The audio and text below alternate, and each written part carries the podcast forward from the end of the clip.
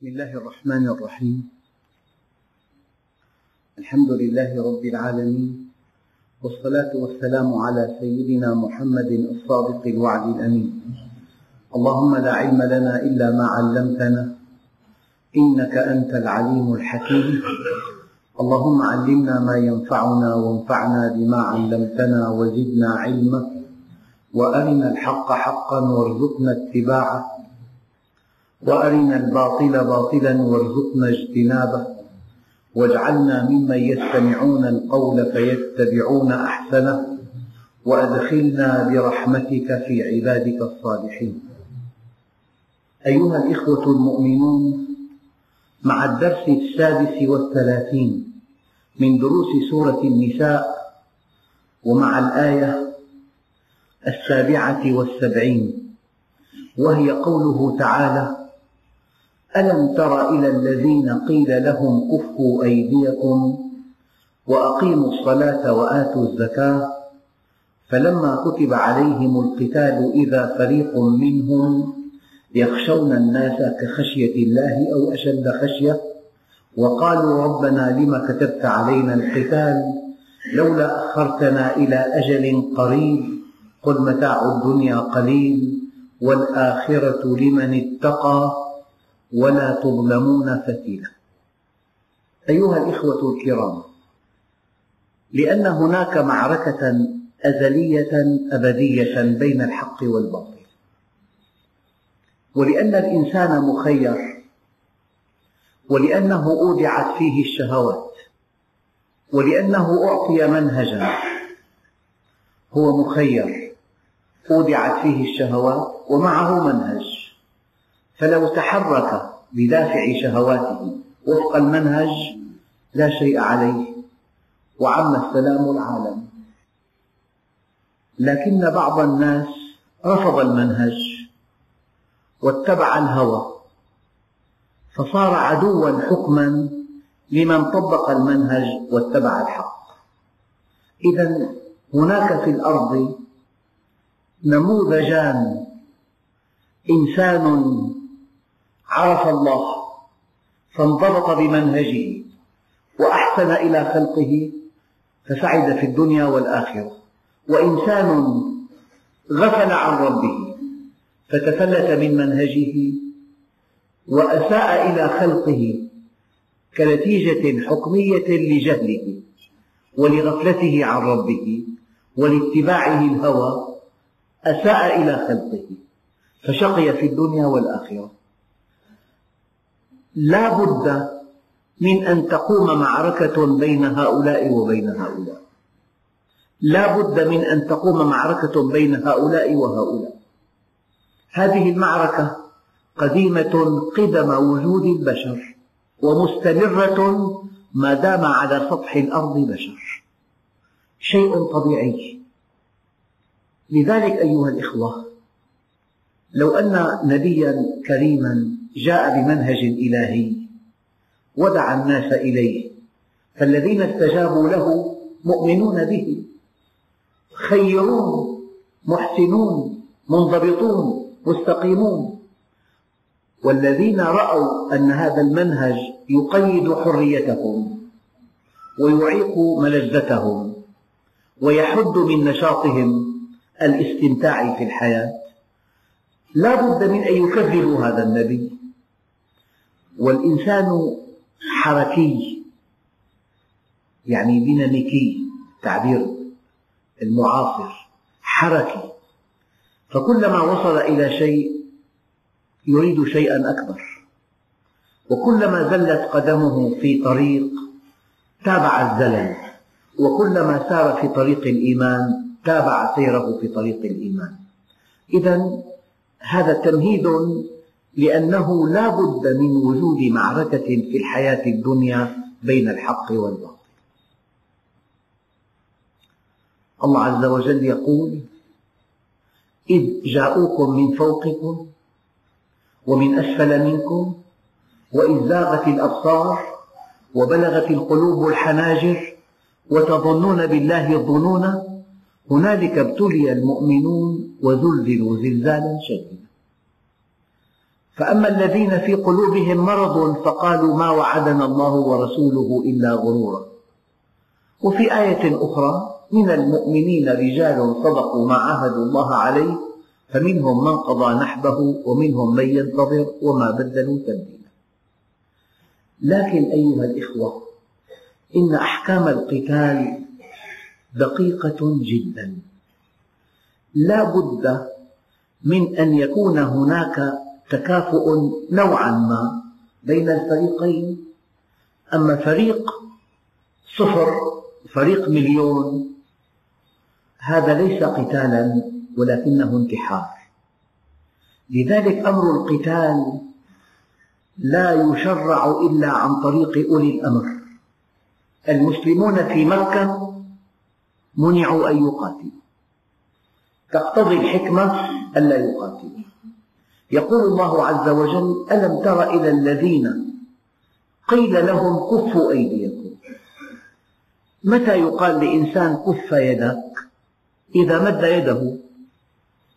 يعني الظلم الذي كان في مكة لا يحتمل. الظلم والقهر والقسوة والمقاطعة والإفقار والإذلال شيء لا يحتمل. ومع ذلك لو سمح الله جلت حكمته بالقتال في مكة لكانت حربا أهلية تأكل الأخضر واليابس. ففي البيت الواحد شباب مؤمنون وشباب غير مؤمنين. لانتقلت المعركة من بيت إلى بيت ومن حي إلى حي. لكن حكمة الله جل جلاله تقتضي في مكة ممنوع أن تمد يدك إلى الكافر أو أن تقاتله. أما في المدينة حينما كان هناك كيان للمؤمنين وقوة للمؤمنين وقيادة للمؤمنين سمح للنبي عليه الصلاة والسلام أن يقاتل الكفار والمشركين في المدينة. فلذلك أيها الإخوة فيما أرى أن مشكلة المسلمين هذا الاندفاع غير المنضبط اندفاع عاطفي. فقد تندفع اندفاعا عاطفيا من دون تطبيق لمنهج الله ومن دون تخطيط فقد تسبب الويلات للمسلمين.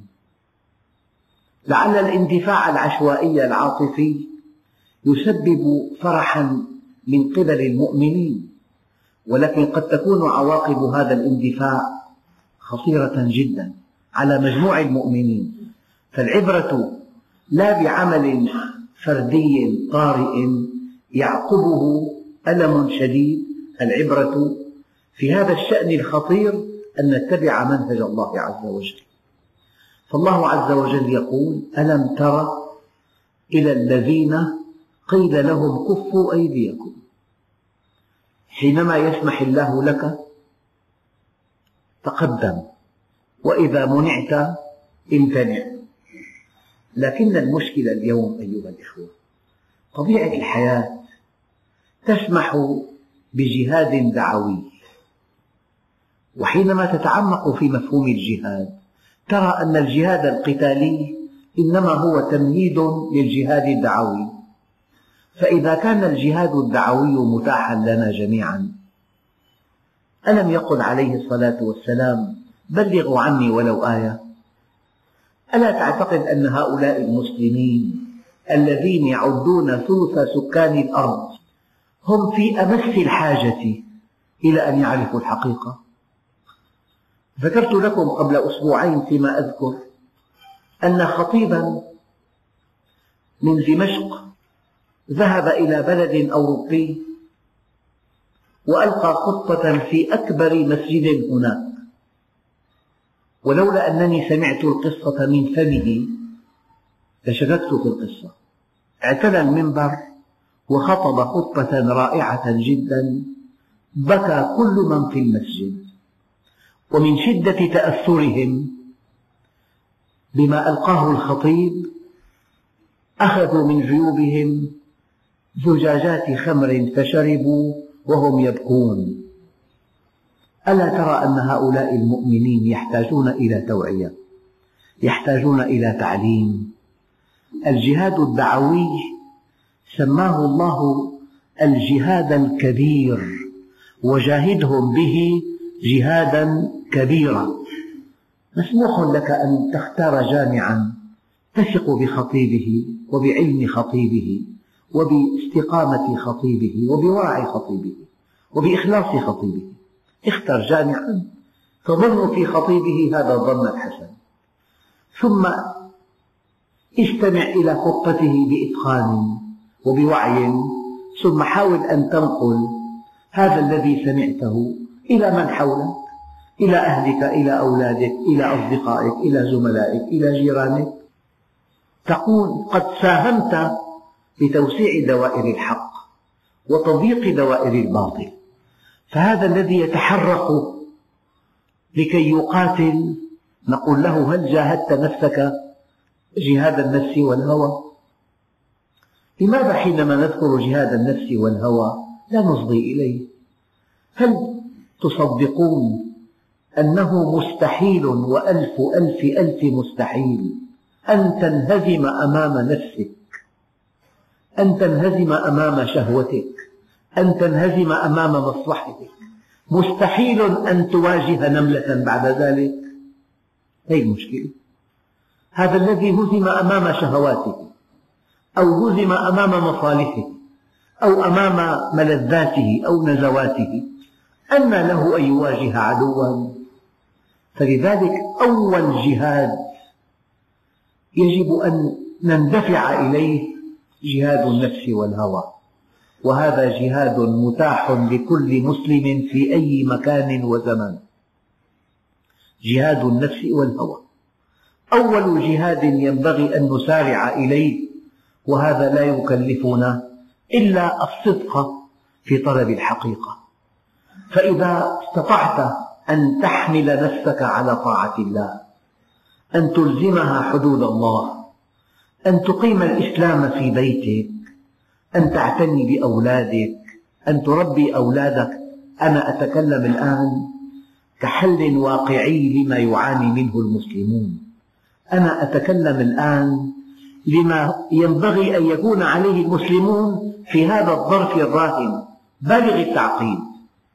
يستطيع كل مسلم أن يحمل نفسه على طاعة الله وأن يحمل من حوله.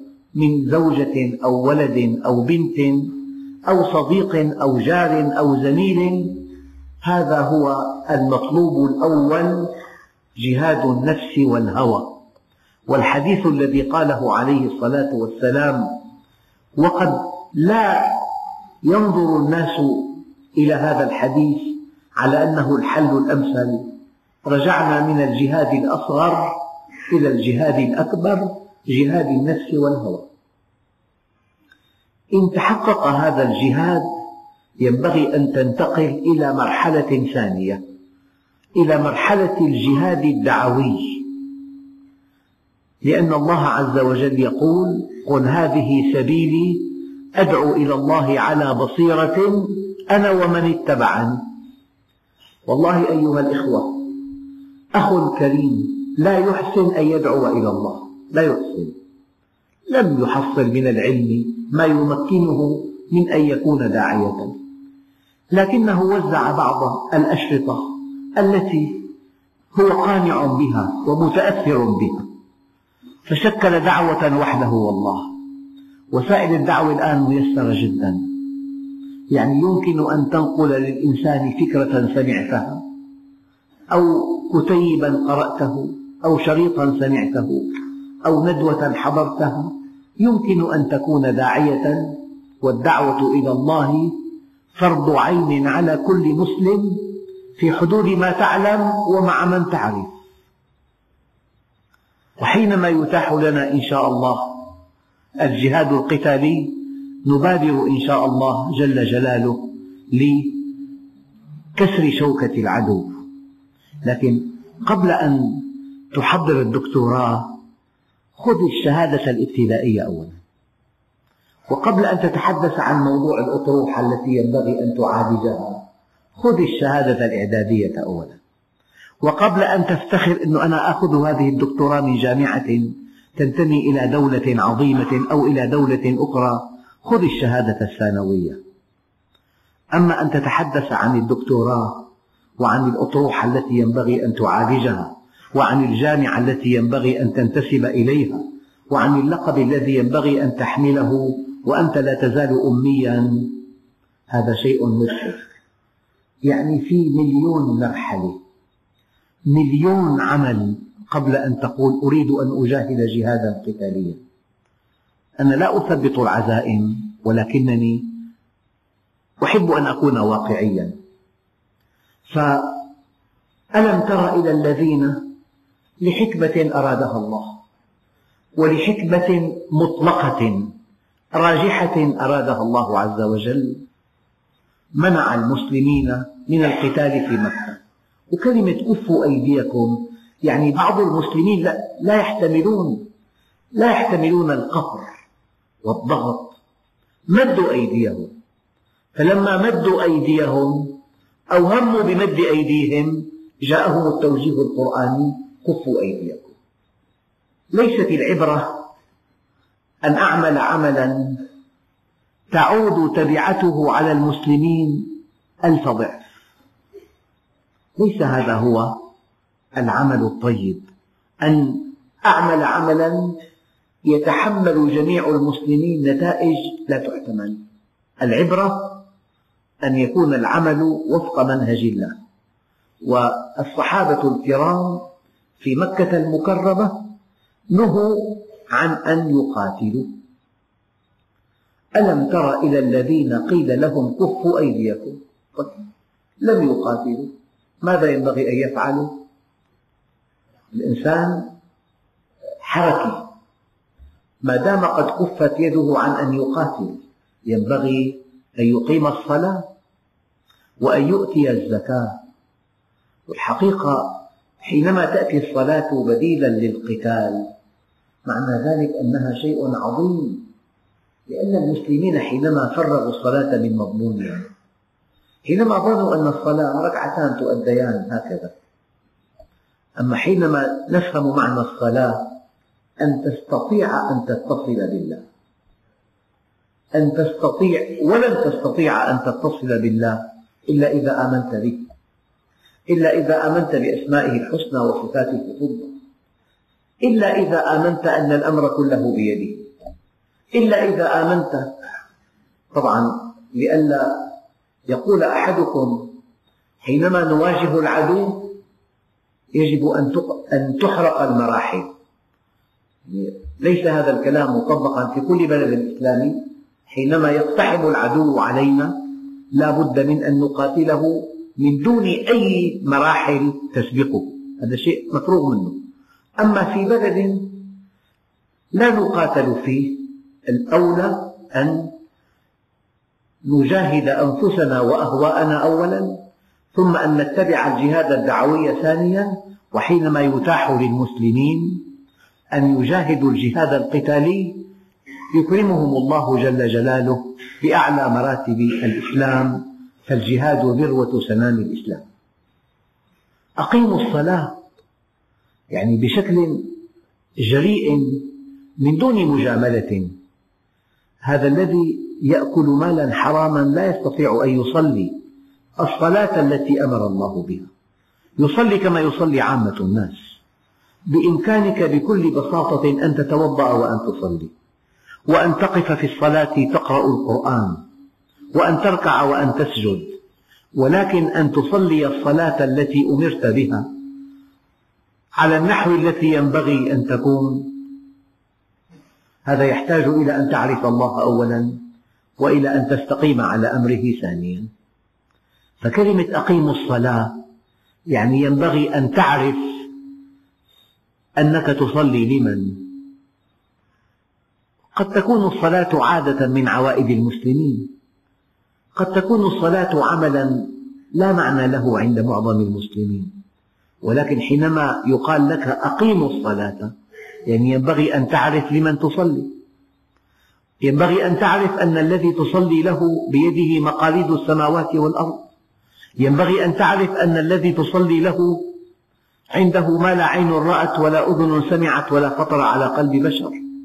ينبغي أن تعرف أن الذي تصلي له يعاقب بنار إلى أبد الآبدين. فأقيموا الصلاة يعني ينبغي أن تعرفوا الله وأن تطيعوا أمره وأن تنتهوا عما عنه نهى وأن تحكموا اتصالكم بالله عز وجل. ألم تر إلى الذين قيل لهم كفوا أيديكم وأقيموا الصلاة. من هنا ورد في بعض الأحاديث القدسية ليس كل مصل يصلي. إنما أتقبل الصلاة ممن تواضع لعظمتي وكف شهواته عن محارمي ولم يصر على معصيتي وأطعم الجائع وكسى العريان ورحم المصاب وآوى الغريب. كل ذلك لي وعزتي وجلالي إن نور وجهه لأضوأ عندي من نور الشمس على أن أجعل الجهالة له حلما والظلمة نورا يدعوني فألبيه يسألني فأعطيه يقسم علي فأبره أكلأه بقربي وأستحفظه ملائكتي. مثله عندي كمثل الفردوس لا يمس ثمرها ولا يتغير حالها. ألم تر إلى الذين قيل لهم كفوا أيديكم وأقيموا الصلاة وآتوا الزكاة. إيتاء الزكاة دفع المال لمعاونة إخوانك المؤمنين. سمى الله الزكاة صدقة. لأنها تؤكد صدق إيمانك. يعني لا بد من حركتين حركة نحو الله وحركة نحو الخلق.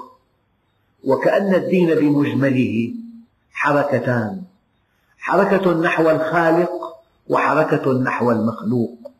حركة نحو الخالق عبادة وحركة نحو المخلوق إحسانا. أقيموا الصلاة وآتوا الزكاة. ثم يقول الله عز وجل فلما كتب عليهم القتال.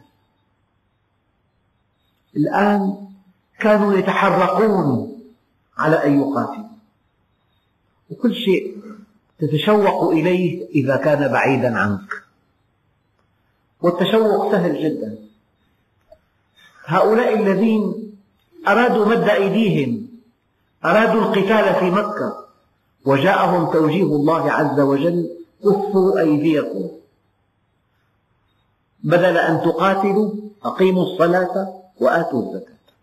يعني طبقوا المنهج بحذافيره وكونوا من أهل الإحسان. فلما كتب عليهم القتال لما جاء الأمر بالقتال لما سمح الله بالقتال وقد أصبحوا في المدينة ولهم كيان ولهم قيادة. والأمل بالانتصار صار مقبول معقول. فلما كتب عليهم القتال إذا فريق منهم يخشون الناس كخشية الله أو أشد خشية. معنى ذلك أن الله سبحانه وتعالى رسم لنا بهذه الآية معالم شخصية. الشيء إذا كان بعيدا عنها هناك تشوق إليه فإذا وصل إليه ابتعد. ما بال هؤلاء الذين يتشوقون إلى القتال وإلى الانتصار وإلى مقاومة العدو؟ لما قيل له تعال تفضل تعال قاتل.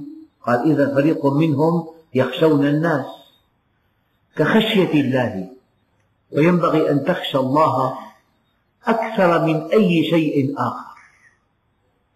أتخشون الناس؟ والله أحق أن تخشوه. الحقيقة الجهة التي تملك كل شيء هو الله عز وجل.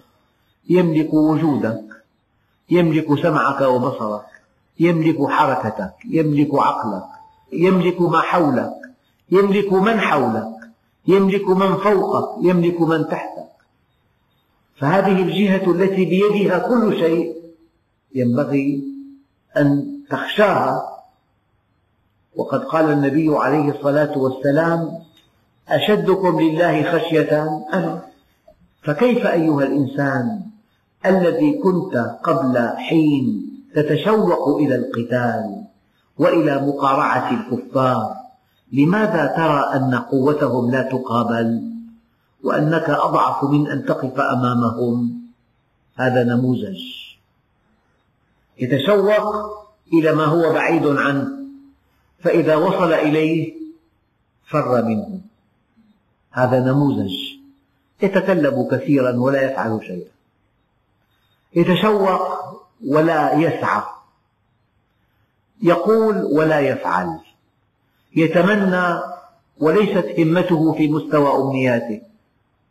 فلما كتب عليهم القتال إذا فريق منهم ودققوا في هذا الحكم الموضوعي لم يقل كلهم قال فريق منهم يخشون الناس كخشية الله. الآن حينما يقول الله عز وجل الذين قال لهم الناس إن الناس قد جمعوا لكم والحقيقة في الآن قطب قوي جدا وبإمكانه أن يرصد كل حركة في الأرض وبإمكانه أن يقصف كل مكان في الأرض بأسلحة فتاكة لا نظير لها. الذين قال لهم الناس إن الناس قد جمعوا لكم فاخشوهم. قال فزادهم إيمانا. زادهم إيمانا أن الله فوقهم. زادهم إيمانا أنهم في قبضة الله. زادهم إيمانا أنه ما شاء الله كان وما لم يشأ لم يكن. زادهم إيمانا أنه إليه يرجع الأمر كله.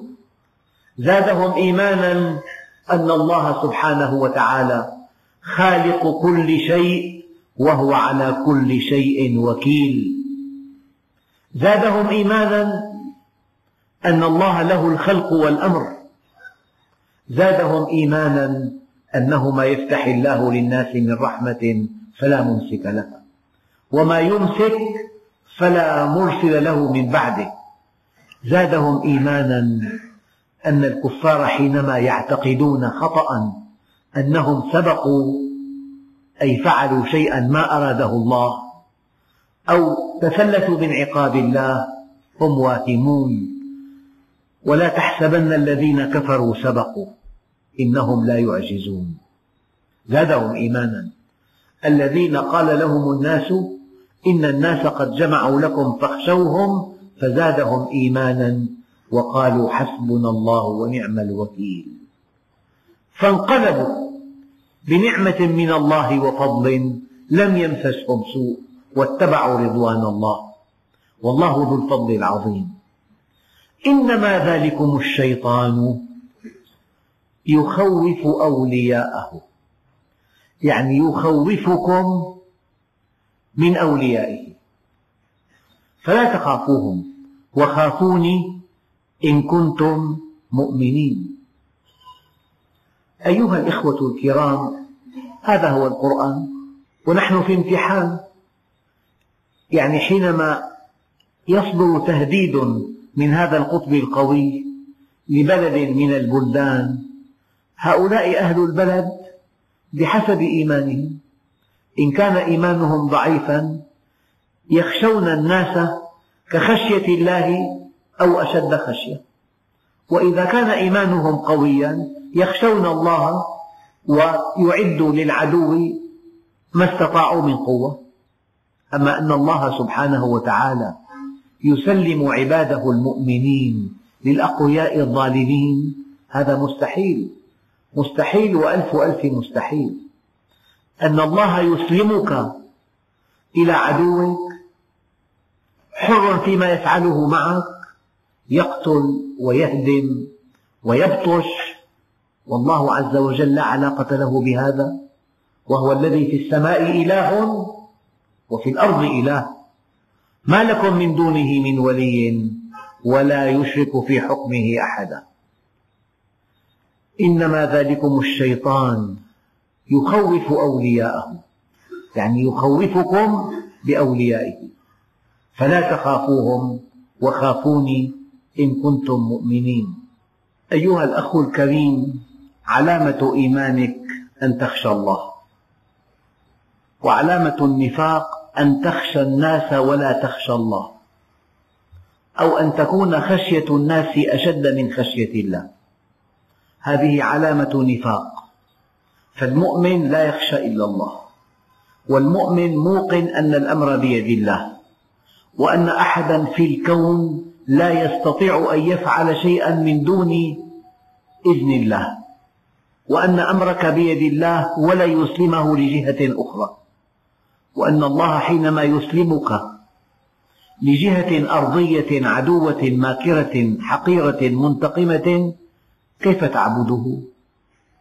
ما أمرك أن تعبده إلا بعد أن طمأنك أن الأمر كله عائد إليه إليه يرجع الأمر كله فاعبده وتوكل عليه إذا فلما كتب عليهم القتال إذا فريق منهم يخشون الناس كخشية الله أو أشد خشية. وقالوا ربنا لم كتبت علينا القتال. يعني كأن هؤلاء الضعاف ما أحبوا أن تكتب عليهم هذه الفريضة.